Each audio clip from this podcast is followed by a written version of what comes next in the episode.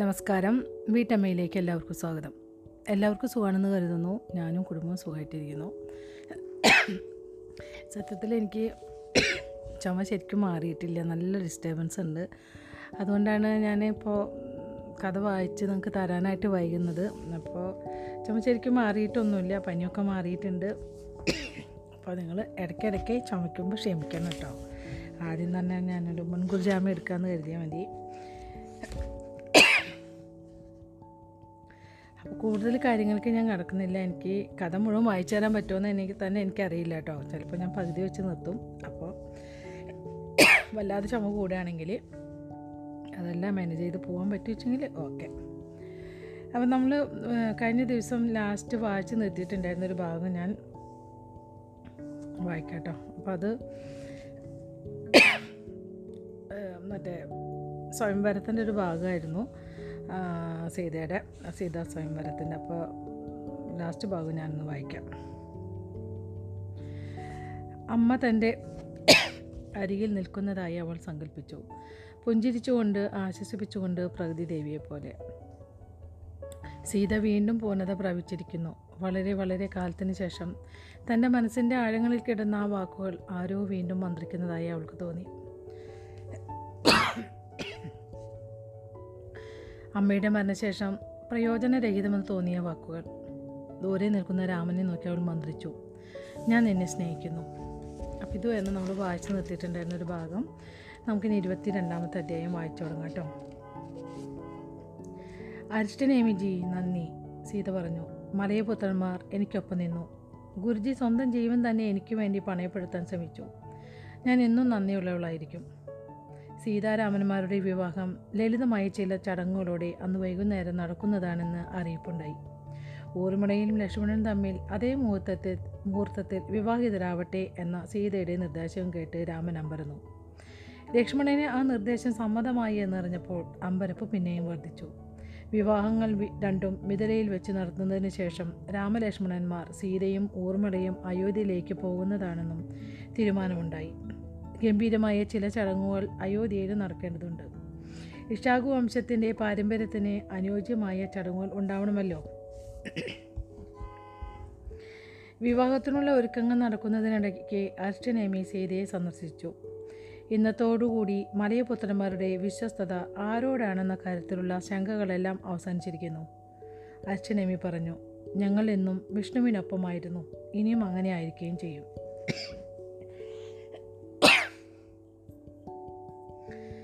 നിങ്ങൾ പറയുന്നതനുസരിച്ച് പ്രവർത്തിക്കുന്ന പ്രവർത്തിക്കുന്നയിടത്തോളം കാലമേ നിങ്ങൾ വിഷ്ണുവിനോടൊപ്പം ഉണ്ടാവുകയുള്ളൂ. നിങ്ങളുടെ പദ്ധതിക്ക് ചേരാത്ത കാര്യങ്ങൾ ചെയ്താൽ പിന്നെ നിങ്ങൾ എൻ്റെ കൂടെ ഉണ്ടാവുകയില്ല. സീത പുഞ്ചിരിച്ചു. നിങ്ങളെ സംശയിച്ചതിൽ ഞാൻ മാപ്പ് ചോദിക്കുന്നു അരിഷ്ടനേമിജി. അരിഷ്ടനേമി മദ്ദേശിച്ചു. കുടുംബത്തിലെ ഏറ്റവും അടുത്ത ആളുകൾക്കിടയിൽ പോലും തെറ്റിദ്ധാരണകളുണ്ടാകാം. ഏതായാലും എല്ലാം മംഗളമായി കലാശിച്ചു. ഗുരു വിശ്വാമിത്രൻ എവിടെ എവിടെയായിരിക്കാം? രാവണൻ. എന്താണ് ആ രാക്ഷസ രാജാവിൻ്റെ പ്രതികരണം? സീത ചോദിച്ചു. വിശ്വാമിത്രൻ രണ്ടും കൽപ്പിച്ചാണ് രാവണനെ സ്വയംവര സമയത്ത് തടഞ്ഞത്. രാവണന് അത് വലിയ അപമാനകരം അപമാനമായി തോന്നി. അതിൻ്റെ പ്രത്യാഘാതങ്ങൾ ഉണ്ടാകാതിരിക്കേയില്ല. രാവണൻ്റെ സർവശക്തമായ അഹന്ത, അയാളുടെ യുദ്ധവീര്യവും ക്രൂരതയും പോലെ തന്നെ വിശ്രുതമാണ്. പക്ഷേ ഭയങ്കരന്മാരായ മലയപുത്രന്മാരോട് അയാൾ ഏറ്റുമുട്ടുമോ? രാവണൻ കണ്ണിൽ ചോരയില്ലാത്ത ക്രൂരനാണ്. കഠിനമായ തീരുമാനങ്ങൾ എടുക്കാൻ അയാൾക്ക് മടിയില്ല. പക്ഷേ അയാളുടെ അഹന്ത പലപ്പോഴും അയാളുടെ അഹന്തയാണ് പക്ഷേ അയാളുടെ അഹന്ത അങ്ങനെ നിർത്തിയിരിക്കുകയാണ് കേട്ടോ. പലപ്പോഴും അയാളുടെ അഹന്തയാണ് മുന്നിൽ നിൽക്കുക. അയാളുടെ പിഴയ്ക്കാത്ത കണക്കുകൂട്ടലുകൾ മലയപുത്രന്മാരോട് എതിരിടുന്നതിൽ നിന്നും അയാളെ തടയും. സീത പറഞ്ഞു, താമരവരണിയിലെ ഗുഹകളിൽ നമ്മൾ നൽകുന്ന വസ്തു അയാൾക്ക് അങ്ങേയറ്റം ആവശ്യമുള്ളതാണല്ലോ. താമരവരുണിയിലെ ഗുഹകളിൽ നിന്ന് നമ്മൾ നൽകുന്ന വസ്തു അയാൾക്ക് അങ്ങേയറ്റം ആവശ്യമുള്ളതാണല്ലോ അത് അയാൾക്കറിയാം. പക്ഷെ ഞാൻ പറഞ്ഞില്ലേ, ചിലപ്പോൾ അയാളുടെ അഹന്ത മുന്നിൽ കടന്നു നിൽക്കും. ഗുരു വിശ്വാമിത്രന് അത് കൈകാര്യം ചെയ്യാനാവുമെന്നാണ് എൻ്റെ പ്രതീക്ഷ. മലയപുത്രന്മാർ രാവണന് നൽകിയ സഹായത്തെ സംബന്ധിച്ച രഹസ്യം മുഴുവൻ വെളിപ്പെടുത്താൻ സീത ആവശ്യപ്പെട്ടില്ല എന്നത് അരിഷ്ടനേമിയെ അത്ഭുതപ്പെടുത്തി. സീതയുടെ അനിഷേധ്യമായ സ്ഥിതികൾക്കപ്പുറത്തുള്ള വല്ല സംഗതികളും ഉണ്ടാവാം. തൻ്റെ വിസ്മയം അദ്ദേഹം മുഖത്ത് കാട്ടിയില്ല. ഇനി അടുത്ത പാരഗ്രാഫാണ് കേട്ടോ. രണ്ട് വിവാഹങ്ങളും ലളിതമായ ചടങ്ങുകളുടെ സ്വയംവര ദിവസം വൈകുന്നേരം കഴിഞ്ഞു. ചടങ്ങുകൾ പെട്ടെന്ന് തന്നെ കഴിഞ്ഞു. അവസാനം സീതയും രാമനും മാത്രമായി. ഊണുമുറിയിലെ നിലത്ത് വിരിച്ച പതുപതപ്പുള്ള ഇരിപ്പിടങ്ങളിൽ അവർ ഇരുന്നു. അവർക്കുള്ള ഭക്ഷണം പൊക്കം കുറഞ്ഞ ഒരു പീഠത്തിൽ വച്ചിട്ടുണ്ടായിരുന്നു. അർദ്ധരാത്രിയോടെ അടുത്ത സമയം. വിധിപ്രകാരമുള്ള ചടങ്ങുകളും കർമ്മങ്ങളും കൊണ്ട് അവരുടെ ബന്ധം പവിത്രീകരിക്കപ്പെട്ടെങ്കിലും തങ്ങൾക്ക് പരസ്പരം തീരെ അറിയില്ലെന്ന ബോധം അവരിൽ ജാള്യമുണ്ടാക്കി. പാത്രത്തിലേക്ക് നോക്കിക്കൊണ്ട് രാമൻ മൂളി. എന്താണ് രാമൻ? സീത ചോദിച്ചു. എന്തെങ്കിലും പ്രശ്നമുണ്ടോ? ഒന്നുമില്ല, പക്ഷേ ഈ ഭക്ഷണം ഭക്ഷണം ഇഷ്ടമായില്ലേ? അതല്ല, ഇത് വളരെ നല്ലതാണ്, പക്ഷേ... സീതരാമൻ്റെ കണ്ണുകളിലേക്ക് നോക്കി. ഞാൻ നിങ്ങളുടെ ഭാര്യയാണ്, നിങ്ങൾക്ക് എന്നോട് അവിശ്വസ്തത കാട്ടാനാവില്ല. എന്തായാലും ഈ ഭക്ഷണം ഉണ്ടാക്കിയത് ഞാനല്ല. അവൾ സ്വന്തം പാത്രം മാറ്റിവെച്ചു. എഴുന്നേറ്റ് കൈ കഴുകി. ഒരു ഭൃത്യ ഓടി വന്നു. രാജകുമാരന് അല്പം ഉപ്പ് കൊണ്ടുവരൂ. ഭൃത്യ തിരിഞ്ഞപ്പോൾ സീത പറഞ്ഞു. വേഗം. ഭൃത്യ ഓടിപ്പോയി. രാമൻ ഒരു തുവാലയിൽ കൈ തുടച്ച് ഉപ്പിനായി കാത്തിരുന്നു. ഞാൻ നിന്നെ ബുദ്ധിമുട്ടിച്ചു അല്ലേ? സ്വന്തം സ്ഥാനത്തിരുന്ന സീതയുടെ നെറ്റി ചുളിഞ്ഞു. ഞാൻ നിങ്ങളുടെ ഭാര്യയാണ് രാമൻ. നിങ്ങളുടെ കാര്യങ്ങൾ ശ്രദ്ധിക്കേണ്ടത് എൻ്റെ കടമയാണ്. ഇയാൾ ഒരു വിഷമം പിടിച്ച വ്യക്തി തന്നെ, എന്നാൽ സുന്ദരനും. രാമൻ പുഞ്ചിരിച്ചുകൊണ്ട് ചോദിച്ചു. ഞാനൊരു കാര്യം ചോദിക്കട്ടെ? തീർച്ചയായും. നിന്റെ കുട്ടിക്കാലത്തെ പറ്റി എന്തെങ്കിലും പറയൂ. എന്നെ ദത്തെടുക്കുന്നതിന് മുമ്പുള്ള കാര്യമാണോ ഉദ്ദേശിച്ചത്? എന്നെ എടുത്തു വളർത്തിയത് ആരാണെന്നറിയാമല്ലോ.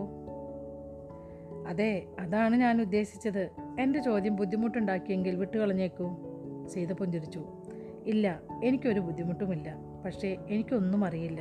അച്ഛനും അമ്മയും എന്നെ കണ്ടെടുക്കുമ്പോൾ ഞാൻ നന്നേ ചെറുതായിരുന്നു.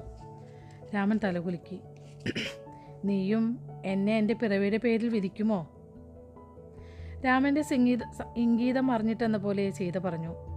എനിക്ക് ജന്മം നൽകിയ മാതാപിതാക്കൾ ആരാണെന്ന് ചോദിച്ചാൽ എനിക്കറിഞ്ഞുകൂടാ. പക്ഷേ ഈ ഭൂമിയുടെ മകളായി അറിയപ്പെടാൻ ഞാൻ ആഗ്രഹിക്കുന്നു. ജനനം തീർത്തും അപ്രധാനമായ സംഗതിയാണ്.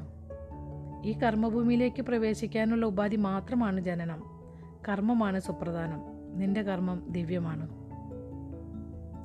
സീത പുഞ്ചിരിച്ചു. തന്നെ നിരന്തരം വിസ്മയിച്ചു കൊണ്ടിരിക്കുന്നതിൽ തൻ്റെ ഭർത്താവിനുള്ള സാമർത്ഥ്യമോർത്ത് അവൾക്ക് സന്തോഷം തോന്നി. മഹർഷി വസിഷ്ഠനെ രാമന് പ്രിയങ്കരനാവാൻ കാരണമെന്തെന്ന് എനിക്ക് മനസ്സിലാവുന്നു. ഇയാൾ വ്യത്യസ്തനാണ്. രാമൻ എന്തോ പറയാൻ തുടങ്ങിയപ്പോഴാണ് ഉപ്പുമായി ഭൃത്യ വന്നത്. കുറച്ച് ഉപ്പെടുത്ത് ആഹാരത്തിൽ ചേർത്ത് രാമൻ ഭക്ഷിച്ചു തുടങ്ങി. ഭൃത്യ മടങ്ങിപ്പോയി. നിങ്ങൾ എന്താ പറയാൻ തുടങ്ങിയിരുന്നു? സീത പറഞ്ഞു. അതെ, രാമൻ പറഞ്ഞു. എനിക്ക് തോന്നുന്നത്... പറഞ്ഞത് മുഴുവിപ്പിക്കാൻ ഇക്കുറിയും പറ്റിയില്ല. ദ്വാരപാലകൻ കടന്നു വന്നു. ഉറക്കെ പ്രഖ്യാപിച്ചു. മലയപുത്രന്മാരുടെ തലവൻ, സപ്തർഷി ഉത്തരാധികാരി, വിഷ്ണുമാർഗത്തിൻ്റെ സംരക്ഷകൻ മഹർഷി വിശ്വാമിത്രൻ. സീത അത്ഭുതപ്പെട്ടു. ഗുരുജി ഇവിടെ എന്തിനു വന്നു? അവൾ രാമനെ നോക്കി. രാമൻ തോൾവെട്ടിച്ചു. അദ്ദേഹം എന്തിനാണ് വരുന്നതെന്ന് രാമനും അറിയില്ല. വിശ്വാമിത്രൻ മുറിയിൽ പ്രവേശിച്ചപ്പോൾ ഇരുവരും എഴുന്നേറ്റു. മഹർഷിയുടെ പിന്നാലെ അരിഷ്ടനേമിയും ഉണ്ടായിരുന്നു. തങ്ങൾക്ക് കൈകാനുള്ള കൈ കഴുകാനുള്ള വെള്ളം കൊണ്ടുവരാൻ സീത ഭൃത്യയോട് ആംഗ്യം കാട്ടി. ഒരു പ്രശ്നമുണ്ട്, വിശ്വാമിത്രൻ മുഖവര കൂടാതെ പറഞ്ഞു. സീത ഉള്ളിൽ ശപിച്ചു. രാവണൻ. എന്തുണ്ടായി ഗുരുജി? രാമൻ ചോദിച്ചു. രാവണനൊരു യുദ്ധത്തിന് കോപ്പ് കൂട്ടുന്നു. പക്ഷേ അയാൾക്കൊപ്പം സൈന്യമില്ലല്ലോ, രാമൻ പറഞ്ഞു. പതിനായിരം അംഗരക്ഷകന്മാരെ കൊണ്ട് അയാൾ എന്ത് ചെയ്യാനാണ്? മിഥിലെപ്പോലെ ഒരു ചെറുനഗരം പിടിക്കാൻ പോലും ആ സൈന്യം കൊണ്ട് അയാൾക്കാവില്ല. യുദ്ധമുണ്ടായാൽ അവരെല്ലാം കൊലയ്ക്ക് കൊടുക്കും എന്നു മാത്രം. യുക്തിപൂർവ്വം ചിന്തിക്കുന്നവനല്ല രാവണൻ. അയാളുടെ അഹന്തയ്ക്ക് മുറിവേറ്റു. അയാളുടെ അംഗരക്ഷകർ നഷ്ടപ്പെട്ടാലും മിഥിലയിൽ നാശം വിതയ്ക്കാൻ അയാൾക്ക് കഴിയും.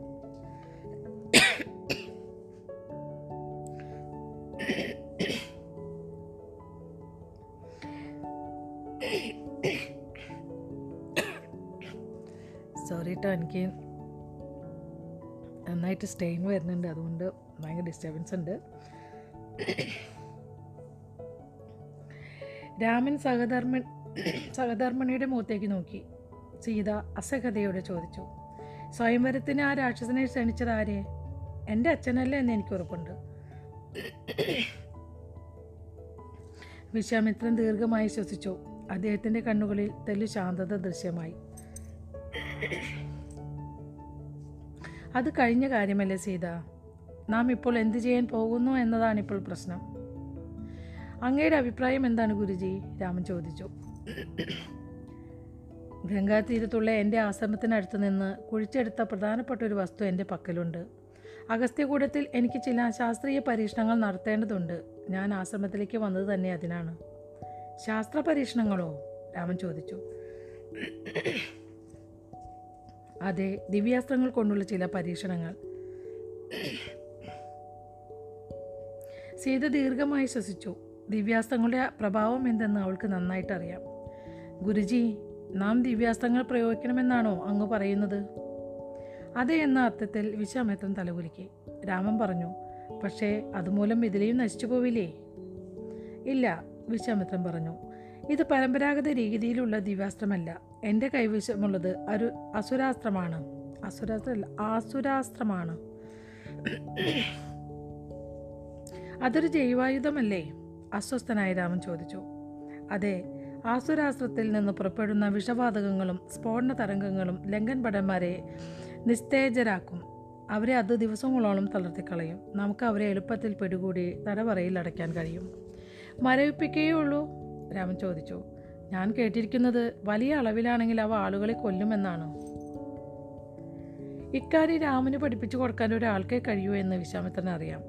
ശത്രുവായി മാറിയ തൻ്റെ സുഹൃത്ത് വസിഷ്ഠൻ. വിശ്വാമിത്രന് പെട്ടെന്ന് കോപം വന്നു. വേറെ നല്ല ആശയങ്ങൾ വല്ലതും നിൻ്റെ പക്കലുണ്ടോ? രാമനൊന്നും മിണ്ടിയില്ല. സീത രാമനെ നോക്കി, പിന്നെ വിശ്വാമിത്രനെ. ഗുരുജി എന്താണ് ചെയ്യാൻ ശ്രമിക്കുന്നത് എന്ന് എനിക്ക് കൃത്യമായി അറിയാം. പക്ഷേ രുദ്രദേവൻ്റെ നിയമത്തെപ്പറ്റി എന്തു പറയുന്നു? സീത തെല്ല ഔദാര്യത്തോടെ ചോദിച്ചു. രുദ്രൻ മുൻകാല മഹാദേവൻ ദിവ്യാസ്ത്രങ്ങളുടെ ആധികാരികമല്ലാത്ത പ്രയോഗം നൂറ്റാണ്ടുകൾക്ക് മുമ്പേ നിരോധിച്ചിരുന്നുവെന്ന് എല്ലാവർക്കും അറിയാം.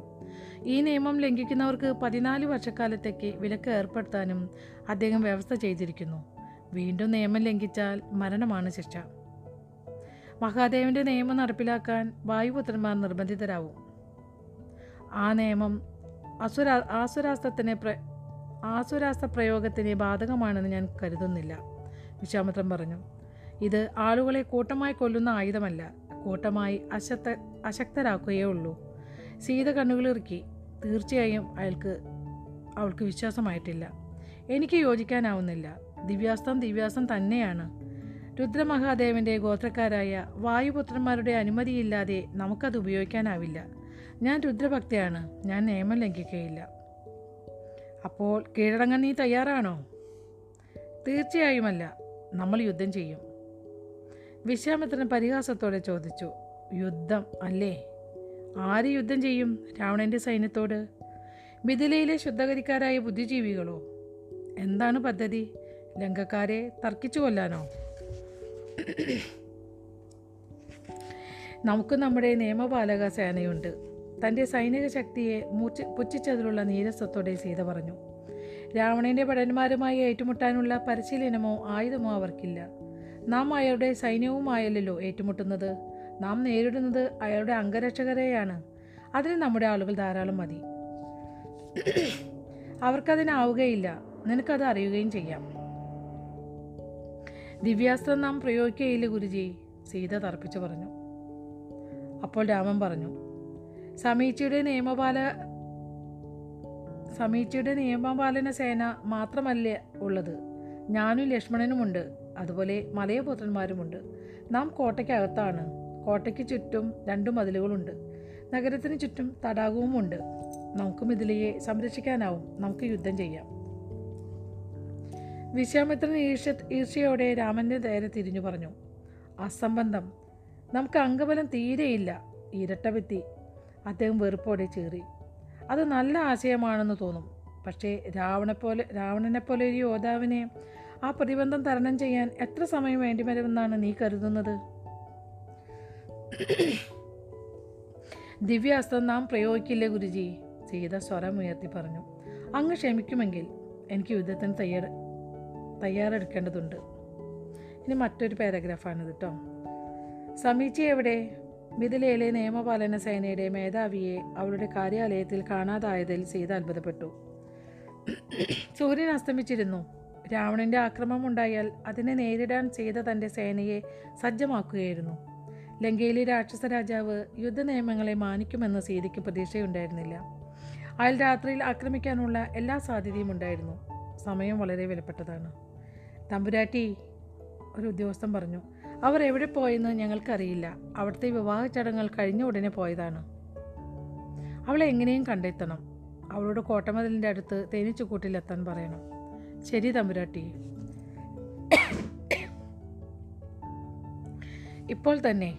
കൈകൾ കൂട്ടിയടിച്ചുകൊണ്ട് സീത പറഞ്ഞു. ആ ഉദ്യോഗസ്ഥൻ പോയപ്പോൾ സീത മറ്റുള്ളവരോട് പറഞ്ഞു, നഗരത്തിലുള്ള എല്ലാ ഉദ്യോഗസ്ഥരും ഉടൻ തേനീച്ചക്കൂട്ടിലെത്താൻ പറയണം. സീത കാര്യാലയത്തിന് പുറത്തേക്ക് നടന്നു. തൻ്റെ അംഗരക്ഷകരെ കാണണം.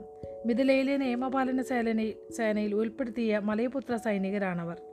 പറയുന്നത് കേൾക്കാൻ അരികിലാരും ഇല്ല എന്നുറപ്പായപ്പോൾ അവൾ തൻ്റെ വിശ്വസ്തനായ മകരന്തിനോട് പതുക്കെ പറഞ്ഞു, സൈനാധിപൻ ജടായുവിനെ ഉടൻ കണ്ടെത്തണം. കിഴക്കുവശത്തുള്ള രഹസ്യ തുരങ്കം സംരക്ഷിക്കാൻ നിങ്ങളെയെല്ലാം ആവശ്യമുണ്ടെന്ന് പറയണം. അതെവിടെയാണെന്ന് അദ്ദേഹത്തിന് അറിയാം. കഴിയുമെങ്കിൽ തുരങ്കം തകർക്കാൻ ശ്രമിക്കൂ. തമ്പുരാട്ടി, രാവണൻ ആ മാർഗം ഉപയോഗിക്കുമെന്ന്? അതെ, സീത പറഞ്ഞു. ഞാനത് പ്രതീക്ഷിക്കുന്നു. അതിനാൽ ആ തുരങ്കം അടയ്ക്കണം ഒരു മണിക്കൂറിനകം. ശരി തമ്പുരാട്ടി. ഞാൻ അടുത്ത പാരഗ്രാഫാണ് കേട്ടോ. എനിക്കത് ചെയ്യാനാവില്ല. ചുറ്റിനെ നോക്കി ആരും കേൾക്കുന്നില്ല എന്ന് ഉറപ്പാക്കി സമീക്ഷ പറഞ്ഞു. പൊതുവെ വൃത്തിയുള്ള വേഷം ധരിച്ചു കാണാറുള്ള അകമ്പനൻ ഇന്ന് ആകെ അലങ്കോലമായി കാണപ്പെട്ടു. വിലപിടിപ്പുള്ള വസ്ത്രങ്ങളെങ്കിലും വസ്ത്ര വിലപിടിപ്പ് വിലപിടിപ്പുള്ള വസ്ത്രങ്ങളാണെങ്കിൽ എന്നായിരിക്കും കേട്ടോ വേണ്ടത്. പക്ഷെ ഇവിടെ ഇതിലുള്ളത് വിലപിടിപ്പുള്ള വസ്ത്രങ്ങളെങ്കിലും കീറിപ്പറിഞ്ഞിരിക്കുന്നു. വിരലുകളിലെ ചില മോതിരങ്ങൾ കാണാനില്ല. ഉറയിൽ കിടന്ന കത്തിയിൽ രക്തക്കറ പുരണ്ടിരുന്നു. ആ കാഴ്ച കണ്ട് സമീക്ഷ സ്തംഭിച്ചുപോയി. അകമ്പനനെ ഈ രൂപത്തിലവൾ കണ്ടിട്ടില്ല. ഭ്രാന്തനും അക്രമാസ്തനുമായി. കൽപ്പന അനുസരിച്ചേ മതിയാവൂ, അകമ്പനൻ മുരണ്ടു. സമീക്ഷ കോപത്തോടെ നിലത്തു നോക്കി നിന്നു. തനിക്ക് ഗത്യ ഗത്യന്തരമില്ലെന്നവൾ അറിഞ്ഞു. വർഷങ്ങൾക്ക് മുമ്പത്തെ ആ സംഭവം മൂലം സീതയ്ക്ക് ആപത്തൊന്നും വരാൻ പാടില്ല. ഒന്നും ആവശ്യപ്പെടാൻ നിനക്ക് അർഹതയില്ല. സീതയ്ക്ക് ആപത്ത് ഉണ്ടാവരുത്, സമീക്ഷ അലറി.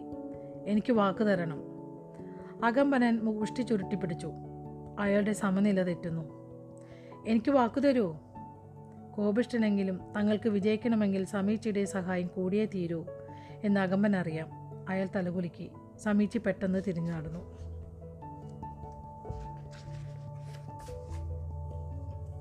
അപ്പം നമ്മുടെ ഈ അധ്യായം അവിടെ അവസാനിച്ചിരിക്കുകയാണ് കേട്ടോ. അടുത്ത അധ്യായം ഇരുപത്തിമൂന്നാമത്തെ ഒത്തിരി തോനെയുണ്ടോ എന്ന് നോക്കട്ടെ. ഞാൻ കുറച്ചാണെങ്കിൽ ഞാൻ വായിച്ചു തരാം. അതല്ലെങ്കിൽ എനിക്ക്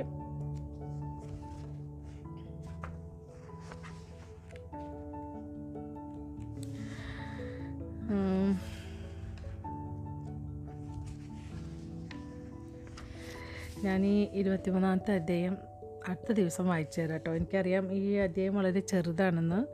പക്ഷേ എനിക്ക് നല്ല തൊണ്ടയ്ക്ക് സ്ട്രെയിൻ ഉണ്ട്. അപ്പോൾ ശരിക്കും ബുദ്ധിമുട്ടുണ്ട്, നല്ല വേദന എടുക്കുന്നുണ്ട്. അപ്പോൾ ഞാൻ അടുത്ത ദിവസം ഞാൻ വായിച്ചു തരാം കേട്ടോ. ഇതുവരെ ക്ഷമയോടെ കഥ കേട്ടുകൊണ്ടിരുന്ന എൻ്റെ എല്ലാ നല്ല സുഹൃത്തുക്കൾക്കും നന്ദി, നമസ്കാരം.